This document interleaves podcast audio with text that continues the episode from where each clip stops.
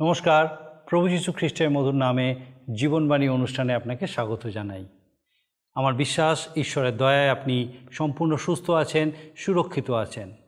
আর আমি খুব খুশি, আমার সৌভাগ্য যে আমি আপনাকে আরেকবার আমাদের এই জীবনবাণী অনুষ্ঠানে স্বাগত জানানোর সুযোগ পেয়েছি। আমার বিশ্বাস, আপনি প্রত্যেক দিন আমাদের সঙ্গে এই অনুষ্ঠানে উপস্থিত আছেন এবং ঈশ্বরের বাক্য থেকে নিয়মিত শিখছেন। আমাদেরকে অবশ্যই জানান আপনার মতামত। কীরকম আপনার লাগছে আমাদের এই অনুষ্ঠান? কি শিখছেন? আমাদেরকে অবশ্যই জানান। আপনার মতামত আমাদের কাছে খুব গুরুত্বপূর্ণ। পবিত্র বাইবেলের নতুন নিয়মের প্রথম বই সাধু মথিলিখিত সুসমাচার থেকে আমরা এখন ধারাবাহিকভাবে আলোচনা করছি। আমরা দেখেছি স্বর্গরাজ্যের বিষয়ে প্রভু যিশু বিভিন্ন দৃষ্টান্তের মধ্যে দিয়ে শিক্ষা দিয়েছেন। উত্তম বীজ বপনকারী প্রভু যিশু আর শ্যামাঘাস রোপণ করে শয়তান। এটা প্রকৃতপক্ষে ভ্রান্ত শিক্ষার কথা বলে। খ্রিস্টের প্রকৃত মণ্ডলী সকল প্রকার শ্রেণি সম্প্রদায়ের ঊর্ধ্বে সেই সকল প্রকৃত বিশ্বাসীদের দ্বারা গড়ে উঠেছে, যারা খ্রিস্টকে পরিত্রাতারূপে গ্রহণ করেছে এবং তার উপরে সম্পূর্ণ নির্ভরশীল। আর তার বাক্য ভালোবাসে। আর এটাই হচ্ছে প্রকৃত পরীক্ষা। গম আর শ্যামাঘাস একসঙ্গে বেড়ে উঠবে। আর প্রভু তার সময়ে গম আর শ্যামাঘাস আলাদা করবেন। এরপর দেখি সরিষা দানার দৃষ্টান্তটি। আমাদেরকে খ্রিস্টীয় জগতের বাহ্যিক বৃদ্ধির বিষয়ে কথা বলে। আর তারই দৃষ্টান্তটি খ্রিস্টীয় জগতের আভ্যন্তরীণ স্থিতির বিষয় বলে। একই সঙ্গে এটাও দেখেছি যে ভ্রান্ত শিক্ষা যদি কোনোভাবে প্রবেশ করে, তা সমগ্র মণ্ডলীকে, খ্রিস্টীয় বিশ্বাসকে সম্পূর্ণ ভ্রান্তির দিকে, খ্রিস্টীয় শিক্ষার সম্পূর্ণ বিপরীত দিকে নিয়ে যেতে সক্ষম। এরপর আমরা আলোচনায় দেখব যোহন বাপ্তাইজকের মৃত্যুর বিষয়। তার মস্তক ছেদন করা হয়েছে। পরে তার শিষ্যরা তার দেহ সমাধিস্থ করেছে। তারপর আমরা আরও দেখব তিনি অলৌকিকভাবে মাত্র পাঁচটি রুটি ও দুটি মাছ দিয়ে প্রায় পাঁচ হাজার লোককে খাবার দিয়েছিলেন। তাহলে আসুন আর কথা না বাড়িয়ে আমরা আমাদের মূল আলোচনায় প্রবেশ করি আর আমার প্রার্থনা যেন আমরা এই সময় ঈশ্বরের রব শুনতে পাই, পরিষ্কারভাবে উপলব্ধি করতে পারি যে তার জীবন্ত বাক্যের মধ্যে দিয়ে আমাদেরকে তিনি এই সময় কি বলতে চান। কিন্তু আসুন তার আগে ঈশ্বরের বাক্যের বিস্তারিত আলোচনায় যাওয়ার আগে ঈশ্বরের প্রশংসার্থে একটা গান করি।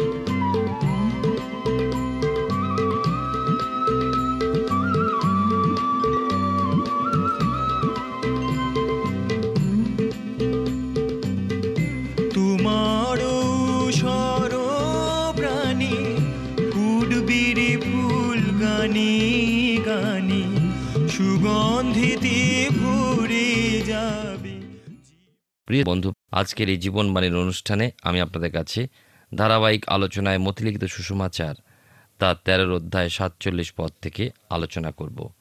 আসুন আমরা এই অংশটি তেরোর অধ্যায় সাতচল্লিশ থেকে পঞ্চাশ পদ পর্যন্ত পাঠ করে শুরু করি। লেখা আছে এখানে, আবার স্বর্গরাজ্য এমন এক টানা জালের তুল্য, যা সমুদ্রে ফেলিয়ে দেওয়া হইলে সর্বপ্রকার মাছ সংগ্রহ করিল। জালটা পরিপূর্ণ হইলে লোকে কুলে টানিয়া তুলিল আর বসিয়া বসিয়া ভালোগুলি সংগ্রহ করিয়া পাত্রে রাখিল এবং মন্দগুলি ফেলিয়া দিল। এইরূপ যুগান্তে হইবে দুধগণ আসিয়া ধার্মিকদের মধ্য হইতে দুষ্টদিগকে পৃথক করিবেন এবং তাহাদিওকে অগ্নিকুণ্ডে ফেলিয়া দিবেন। সেই স্থানে রোদন ও দন্তঘর্ষণ হইবে। আর এই অনুষ্ঠানে আমরা স্বর্গরাজ্যের বিষয় অনেকগুলি দৃষ্টান্ত শুনেছি। আমরা প্রথমে শুরু করেছিলাম বীজ বপকের দৃষ্টান্ত। আর তারপরে আমরা শুনেছিলাম শ্যামা ঘাসের দৃষ্টান্ত, তারপরে সর্ষে দানা ও তাড়ির দৃষ্টান্ত, তারপরে শ্যামা ঘাসের দৃষ্টান্তের তাৎপর্য। এখন আমরা টানা জালের দৃষ্টান্ত শুনব। গত অনুষ্ঠানে আমরা গুপ্তধন ও উত্তম মুক্তার দৃষ্টান্ত বলে এবং আলোচনা করে শেষ করেছিলাম। যেমন গমের সেই উত্তম বীজ, বাক্যের অর্থাৎ স্বর্গরাজ্যের সন্তানগণ এবং সেই শ্যামাঘাসের বীজ পাপাত্তার অর্থাৎ রোদন ও দন্তঘর্ষণ স্থানের সন্তানগণকে প্রকাশ করে, তেমনি সাতচল্লিশ পদ হতে ঊনপঞ্চাশ পদের মধ্যবর্তী যে মাছের কথা বলা হয়েছে, তার ভালোগুলো ঈশ্বরের তথা স্বর্গরাজ্যের সন্তান ও মন্দগুলো সেই পাপাত্তার তথা রোদন ও দন্তঘর্ষণের স্থানের সন্তান হিসাবে বর্ণিত। স্বর্গদূতেরা যেমন যুগান্তে সেই শস্য ছেদনের সময় গম ও শ্যামাঘাসকে পৃথক করবেন তেমনি টানা জালের মধ্যবর্তী মাছগুলোকে ভালো মন্দ হিসাবে পৃথক করবেন। একান্ন এবং বাহান্ন পদে দেখি, এখানে লেখা আছে, তোমরা কি এ সকল বুঝিয়াছ? তাহারা কহিলেন, হাঁ। তখন তিনি তাহাদেরকে কহিলেন, এই জন্য স্বর্গরাজ্যের সম্বন্ধে শিক্ষিত প্রত্যেক অধ্যাপক এমন গৃহকর্তার তুল্য, যা আপন ভাণ্ডার হইতে নূতন ও পুরাতন দ্রব্য বাহির করে। কেউ কেউ এই বিষয়টিকেও একটা দৃষ্টান্তের অন্তর্ভুক্ত করে। আবার অনেকে এটিকে দৃষ্টান্ত হিসেবে ধরেন না। কিন্তু এর বিষয়বস্তু হলো বিশেষ গুরুত্বপূর্ণ। বিষয়টি কিছু কিছু ব্যক্তি বিশেষের জন্য একটি ব্যক্তিগত পদ হিসাবে গণ্য করা যায়। বিশেষত যারা ঈশ্বরের বাক্যকে শিক্ষা দেন ও প্রচার করেন, তারা নতুন ও পুরনো উভয় প্রকার দ্রব্য প্রকাশ করে। পদটি সার্বজনীন নয়। কোনো বিষয় মানুষকে শিক্ষিত করে তুলতে হলে পুরনো বিষয়ের অনুসরণ তার মধ্যে জাগানো চাই। যার উপরে ভিত্তি করে নতুন বিষয় শিক্ষা দেওয়া যায়। এইভাবে নতুন ও পুরনো দুটি প্রয়োজন বিষয়ের ধারণা করণার্থে। এই সমস্ত দৃষ্টান্ত শিক্ষাদানের পর প্রভু যীশু স্বদেশে নাসরাতে ফিরলেন। তিপ্পান্ন এবং চুয়ান্ন পদে সে বিষয় পাই, খ্রিস্টের সেই প্রচারের দিনগুলিতে সেই স্থানে লোকদের প্রশ্ন ছিল না যে খ্রিস্ট আশ্চর্য কার্য সম্পাদন করেছেন কিনা। কিন্তু প্রশ্ন ছিল, কীভাবে, কোন পদ্ধতিতে, কোন শক্তিতে করছেন? কোথা হতে তিনি এই শক্তি ক্ষমতা প্রাপ্ত হলেন। তেরোর অধ্যায়, পঞ্চান্ন পদে আমরা পাই এ কি সূত্রধারের পুত্র নয়, ইয়ার মাতার নাম কি মরিয়াম নয় এবং জাকব, জোসেফ, সিমন ও জিহুদা কি ইয়ার ভ্রাতা নয়? এই বিষয়টি তাদের মনকে ধাঁধায় ফেলে দিয়েছিল। তারা চিনতে পারেননি, প্রকৃতপক্ষে তিনি কে? তাদের কাছে খ্রিস্ট নিতান্তই একজন সূত্রধর বা ছুতরের সন্তান। আর আজও বহু মানুষ, তাকে এক মহান শিক্ষক, এক মহামানব, এক আশ্চর্যজনক মহান ব্যক্তি হিসাবেই গণ্য করে থাকে। কিন্তু সেদিন তিনি এক সূত্রধরের সন্তান হিসাবেই পরিচিত ছিলেন। মতিলিখিত সুষমাচারের তেরো অধ্যায় ছাপ্পান্ন পদে দেখি, প্রভু যিশুর জাগতিকভাবে ভাই ও বোনও ছিলেন, যারা জোসেফ ও মরিয়মেরই সন্তান। স্বর্গীয় সন্তান নন, অথবা পবিত্র আত্মার জাত ছিলেন না। অথচ লোকে প্রভু যীশুকে তেমনই একজন সাধারণভাবে জাত সন্তানই মনে করত। যতদিন না প্রভু যীশু পুনরুত্থিত হলেন, ততদিন তাদের মনে তারা সেই ধারণাই পোষণ করতেন। অর্থাৎ প্রভু যিশুর অত্যাশ্চর্য মহান পুনরুত্থান সংগঠিত না হওয়া পর্যন্ত তারা কখনোই এই ধারণা প্রভু যিশুর সম্পর্কে তাদের মনে পোষণ করতে পারেননি যে প্রভু যিশু হলেন ঈশ্বরের পুত্র। তেরোর অধ্যায়, সাতান্ন পদে লেখা আছে, কিন্তু যিশু তাহাদেরকে কইলেন আপনার দেশ ও কুল ছাড়া আর কোথাও ভাওবাদী অনাদৃত হন না। আর তাহাদের অবিশ্বাস প্রযুক্ত তিনি সেখানে বিস্তর পরাক্রম কার্য করিলেন না। এখানে একটা বিষয় যা লক্ষণীয়, তা হলো প্রভু যিশুর স্বদেশের ও স্বজাতির মানুষ তাকে এতই স্বাভাবিক, সহজভাবে গণ্য করেছিল যে তারা প্রভু যিশুতে বিঘ্ন পেয়েছিল। তারা তাকে বিঘ্নস্বরূপ মনে করেছিল। অর্থাৎ প্রভুর সম্পর্কে তাদের এমন ধারণা ছিল। আমরা তো তার পরিবারকে চিনি, খুবই গভীরভাবেই জানি। সে তো আমাদের মধ্যেই বেড়ে উঠেছে। কোথা হতে সে এত শিক্ষণীয় বিষয়গুলো সংগ্রহ করল? সে তো একটা ছুতরের সন্তান সাধারণ ঘরে জন্মগ্রহণ করেছে। আজ আমাদেরকেই এত উপদেশ দিয়ে চলেছে যে, এত শিক্ষা দিয়ে চলেছে? এভাবেই স্বর্গের ঈশ্বরকে এত কাছে পেয়েও নগণ্য মনে করেছিল। ইম্মানুয়েল আমাদের সহিত ঈশ্বরকে তারা চিনতে পারেনি। তেরোর অধ্যায় আটান্ন পদে লেখা আছে যে এ এক ভয়াবহ বিবৃতি। লক্ষ্য করার বিষয়, কেন ঈশ্বরের ক্ষমতা এমন সীমিত এখানে? তিনি তো অসীম ঈশ্বর। এর একমাত্র কারণ হলো তাদের অবিশ্বাস। এখানে পরিষ্কারভাবে লেখা আছে, আর তাহাদের অবিশ্বাস প্রযুক্ত তিনি সেখানে বিস্তর পরাক্রম কার্য করিলেন না। এর অর্থ এই নয় যে প্রভু যীশু পরাক্রম কার্য করতে অসমর্থ হয়েছিলেন। কারণটা হলো তাদের অবিশ্বাস। তিনি অল্প অলৌকিক কার্য সম্পাদন করেছিলেন, প্রিয় ভাই বোন। তাঁর উপরে সম্পূর্ণভাবে আস্থা রাখাও মতো বিশ্বাস খুব অল্প মানুষেরই রয়েছে। মানুষের ব্যক্তিগতভাবে পরিত্রাণ গ্রহণের পূর্ণ বিশ্বাসও কতই না কম। প্রভু যীশু খ্রিস্ট যে হারিয়ে যাওয়া মানুষের অন্বেষণে এসেছেন, তাদের পরিত্রাণ সাধন করেছেন এই বিষয়টা তারা বিশ্বাস করতে অস্বীকার করে। এই অবিশ্বাসের দ্বারাই প্রভু যীশু আপনার জীবনে, আপনার পরিবারে, আপনার মণ্ডলীতে, আপনার সমাজে, বা আজও এমনই সীমিত হয়ে রয়েছেন আপনার অবিশ্বাসের জন্য। হয়তো কত সময় আমার জীবনেও তার হস্ত এমনভাবে সীমিত হয়ে যায়। তিনি চান উপচয় রূপে তার সেই অনুগ্রহকে ঢেলে দিতে, কিন্তু আমার বিশ্বাসের দুর্বলতায় তাকে গ্রহণ করতে পারি না। তার প্রতি আমার আত্মিক জীবনের তুচ্ছতা, অবহেলা, দুর্বলতা, শিথিলতা, শীতলতা কত সময় আমার কাছে হতে তাকে দূরে সরিয়ে দেয়। সেই স্থলে প্রভুর করুণার হস্ত যায় সীমিত হয়ে।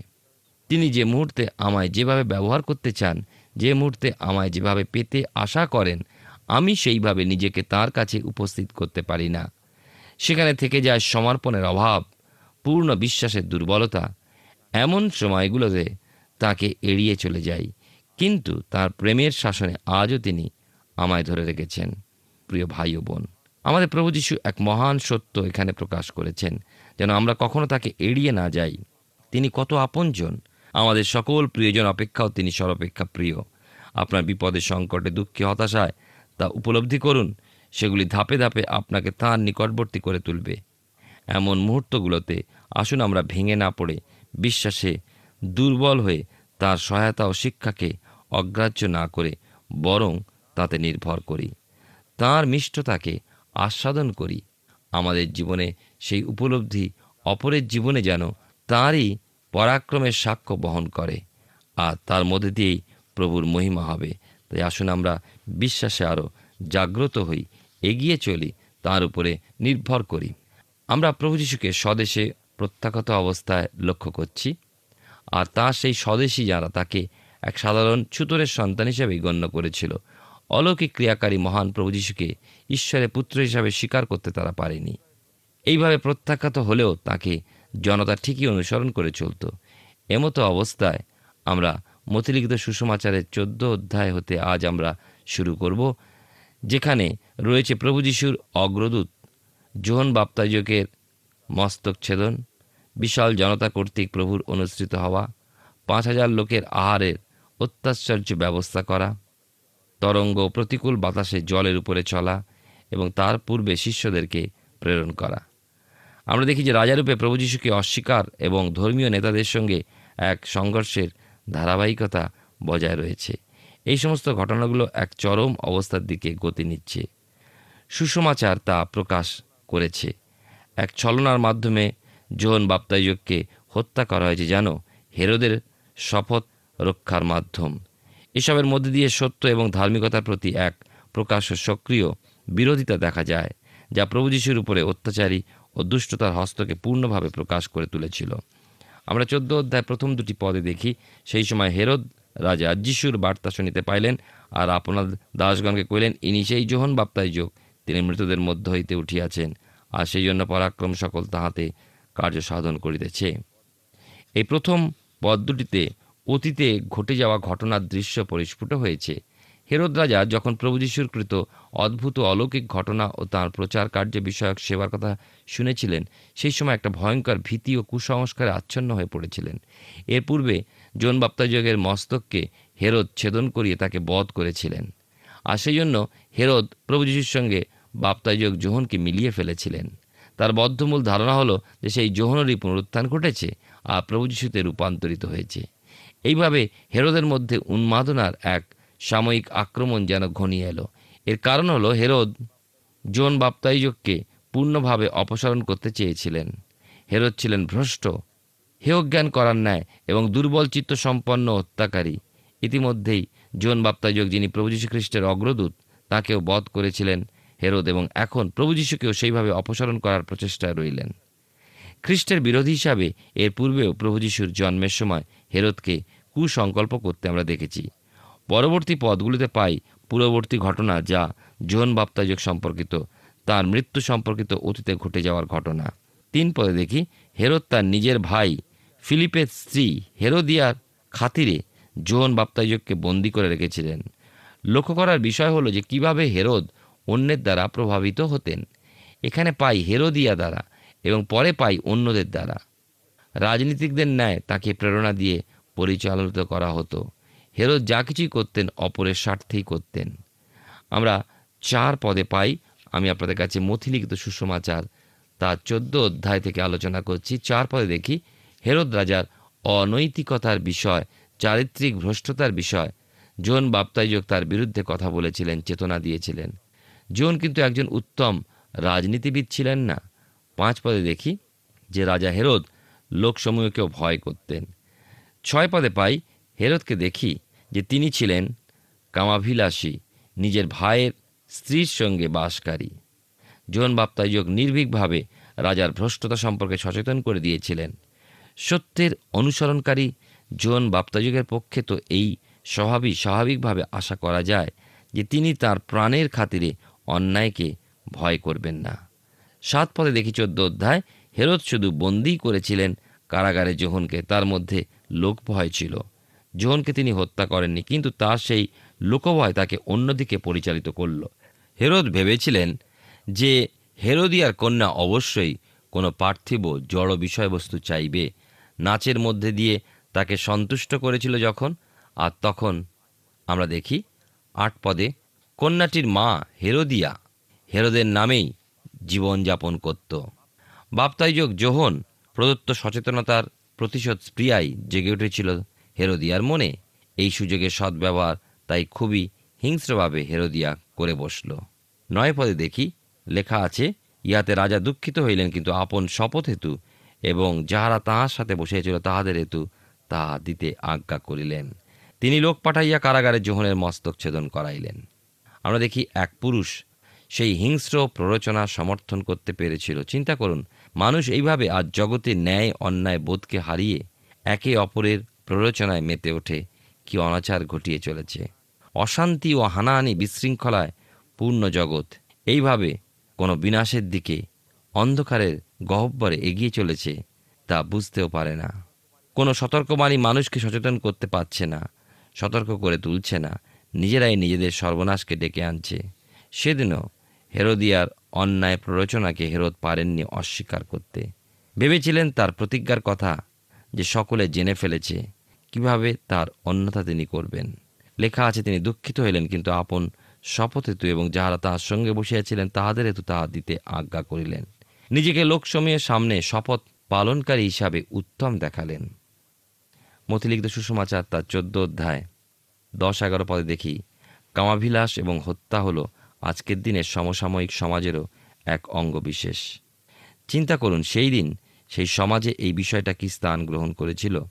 যে বাপ্তাযোগ জোহনের মস্তক এক নর্তকীর মনোরঞ্জনের বস্তু হয়ে একটা থালায় করে তাকে দেওয়া হলো এবং ওই নর্তকী কন্যা মার কাছে তা নিয়ে গিয়েছিল মায়ের প্রতিশোধ স্প্রিয়ার চরিত্রার্থতা প্রকাশের জন্য।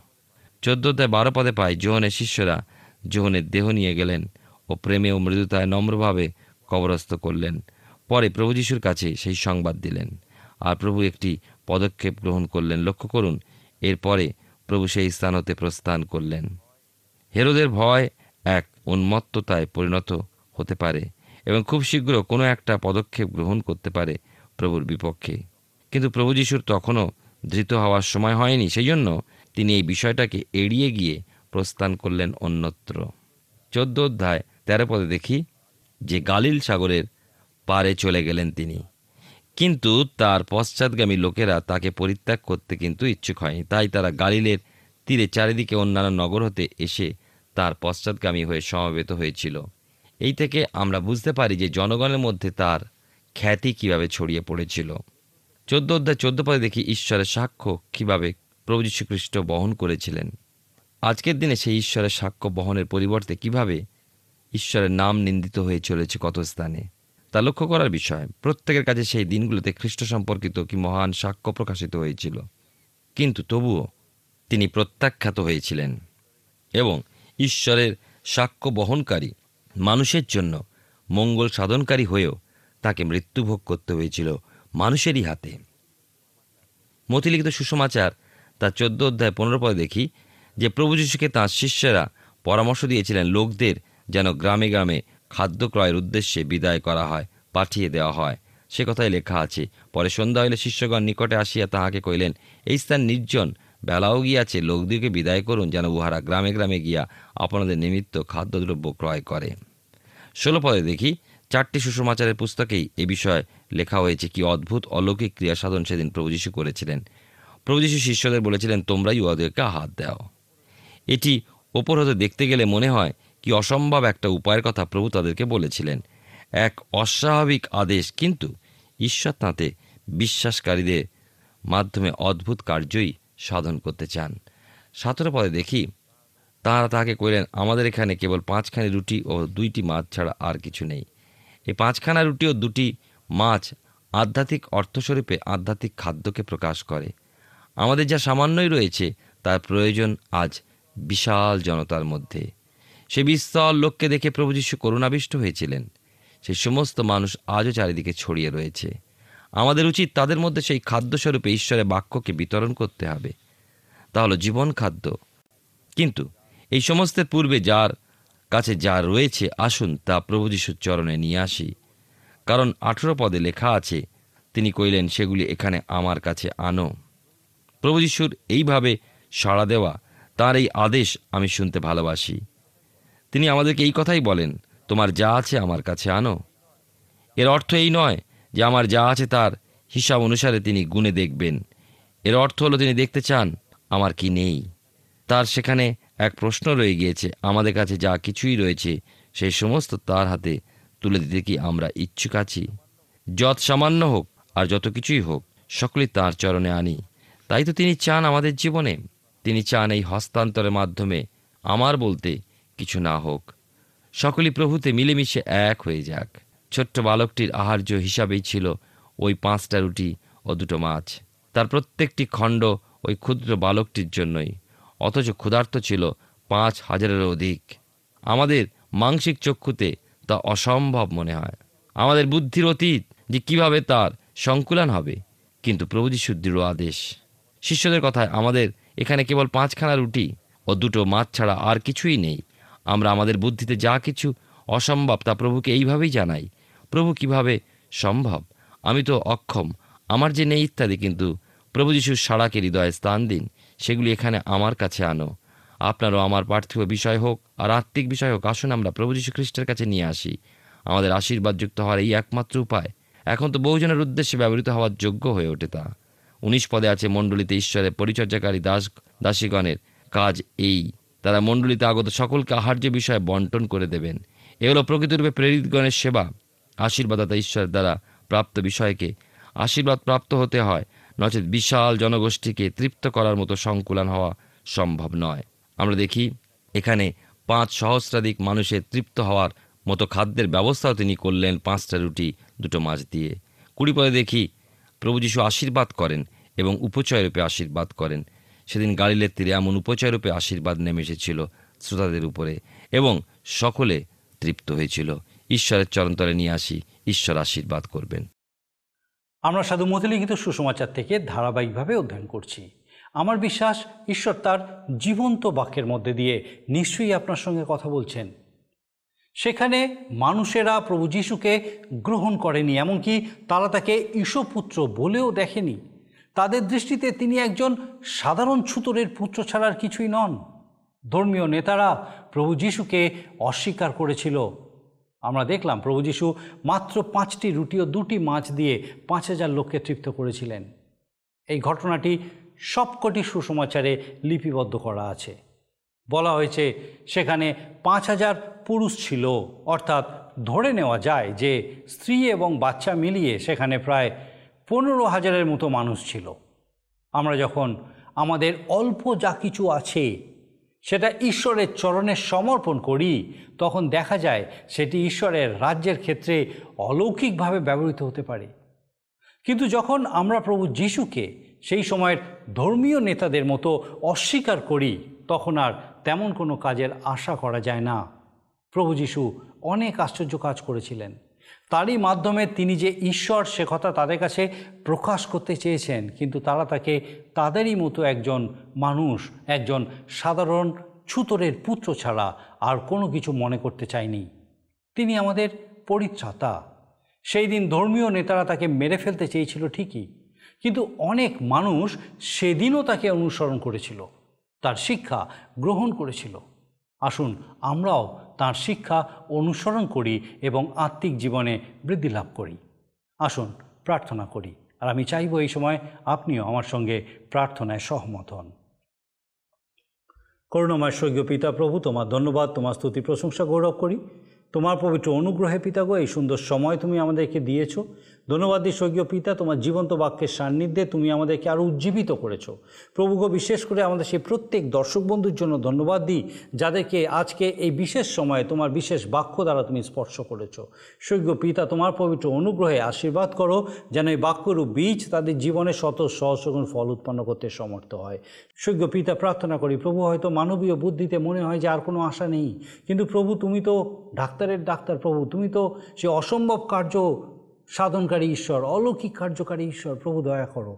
তোমার পবিত্র অনুগ্রহে, তোমার ইচ্ছা অনুযায়ী প্রভুগো তুমি তাদেরকে স্পর্শ করো। এবং প্রভুগো তোমার প্রতি সেই প্রত্যেককে যারা বিশ্বাসে স্থির, যে হ্যাঁ প্রভু, তুমি তাদেরকে রক্ষা করতে সমর্থ, প্রভু স্পর্শ করো, আরোগ্যত দান করো। তোমার অনুগ্রহ, তোমার সেই অলৌকিক কাজ তাদের শরীরে উপলব্ধি করে তোমার গৌরব করতে সাহায্য করো। প্রার্থনা করি সেই প্রত্যেক পরিবারের জন্য প্রভু যারা তোমাকে প্রধান স্থান দিয়েছে স্বর্গীয় পিতা, তোমার জীবন্ত অনুগ্রহে তাদেরকে তুমি আশীর্বাদ যুক্ত করো। তোমার সেই ক্রুশীয় রক্ত দিয়ে সেই প্রত্যেক গৃহকে, সেই প্রত্যেক পরিবারকে তুমি ঘিরে রাখো। তোমার স্বর্গীয় দুধবাহিনী দিয়ে বেষ্টন করে রাখো। শয়তানের সমস্ত অকলন অমঙ্গল থেকে, মন্দ দৃষ্টি থেকে রক্ষা করো এবং প্রভু সে পরিবারের সকল ভার নাও সে পরিবারের প্রত্যেককে, পরিবারের কর্তা এবং বাকি প্রত্যেক সদস্যকে, বাচ্চারা প্রত্যেককে, প্রভু তোমার পবিত্র অনুগ্রহ পূর্ণ করো, আশীর্বাদ যুক্ত করো। সৈক্য পিতা তোমার চরণে এই সময় আমরা প্রত্যেকের সমর্পিত হই। প্রভু দয়া করো এবং সুযোগ দিও যেন আগামী দিনও প্রত্যাগ এইভাবে তোমার চরণে বসে তোমার বাক্য থেকে শিক্ষা করতে পারি। তোমার যিশু নামে ভিক্ষা দয়া করে শ্রবণ অগ্রহণ করো। আমেন। ঈশ্বরের ধন্যবাদ দিচ্ছে তার মহা অনুগ্রহে তিনি আমাদেরকে এই সুযোগ দিয়েছেন। বারবার এই সুযোগ আমাদের সামনে তিনি রাখছেন যেন একসঙ্গে তার জীবিত বাক্য আমরা অধ্যয়ন করতে পারি। যেন তার সহভাগিতায় সান্নিধ্যে বৃদ্ধি পেতে পারি। আমার বিশ্বাস, আগামী দিনেও আপনি এইভাবেই আমাদের সঙ্গে এই অনুষ্ঠানে উপস্থিত থাকবেন যখন এইভাবে একসঙ্গে আমরা ঈশ্বরে বৃদ্ধি পাবো তার বাক্যে বৃদ্ধি পাবো। ঈশ্বর আপনার মঙ্গল করুন। প্রিয় বন্ধু, আশা করি জীবনবাণী অনুষ্ঠানটি আপনার ভালো লেগেছে। আর যদি ভালো লেগে থাকে, তাহলে অবশ্যই আমাদের একটি মিসড কল দিন। আপনার দেওয়া মিসড কলটি আমাদের কাছে অতি মূল্যবান। আমরা আনন্দের সাথে জানাই প্রতিটা মিসড কল দাতাদের মধ্যে থেকে সপ্তাহের শেষে বিশেষ দর্শক বন্ধুকে বেছে নেওয়া হবে এবং সেই দর্শক বন্ধুকে পুরস্কৃত করা হবে ও সপ্তাহের শেষে তার ছবি ও নাম আমাদের অনুষ্ঠানে প্রকাশ করা হবে।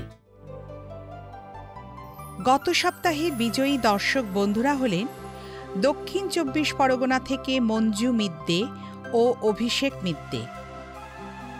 আমাদের মিসড কল দেবার নম্বরটি হল zero four four four nine zero eight one two nine zero আপনি প্রার্থনা ও আরও অধিক জানতে আগ্রহী হলে আমাদের সঙ্গে অবশ্যই ফোনের মাধ্যমে যোগাযোগ করতে পারেন। আমাদের mobile number nine four three three four nine seven two three five এবং আরেকটি হল nine four three three eight zero. Three seven double five আর আমাদের ঠিকানা টিভি স্ক্রিনে আপনারা দেখে নিন। ধন্যবাদ। ভালো থাকুন, সুস্থ থাকুন।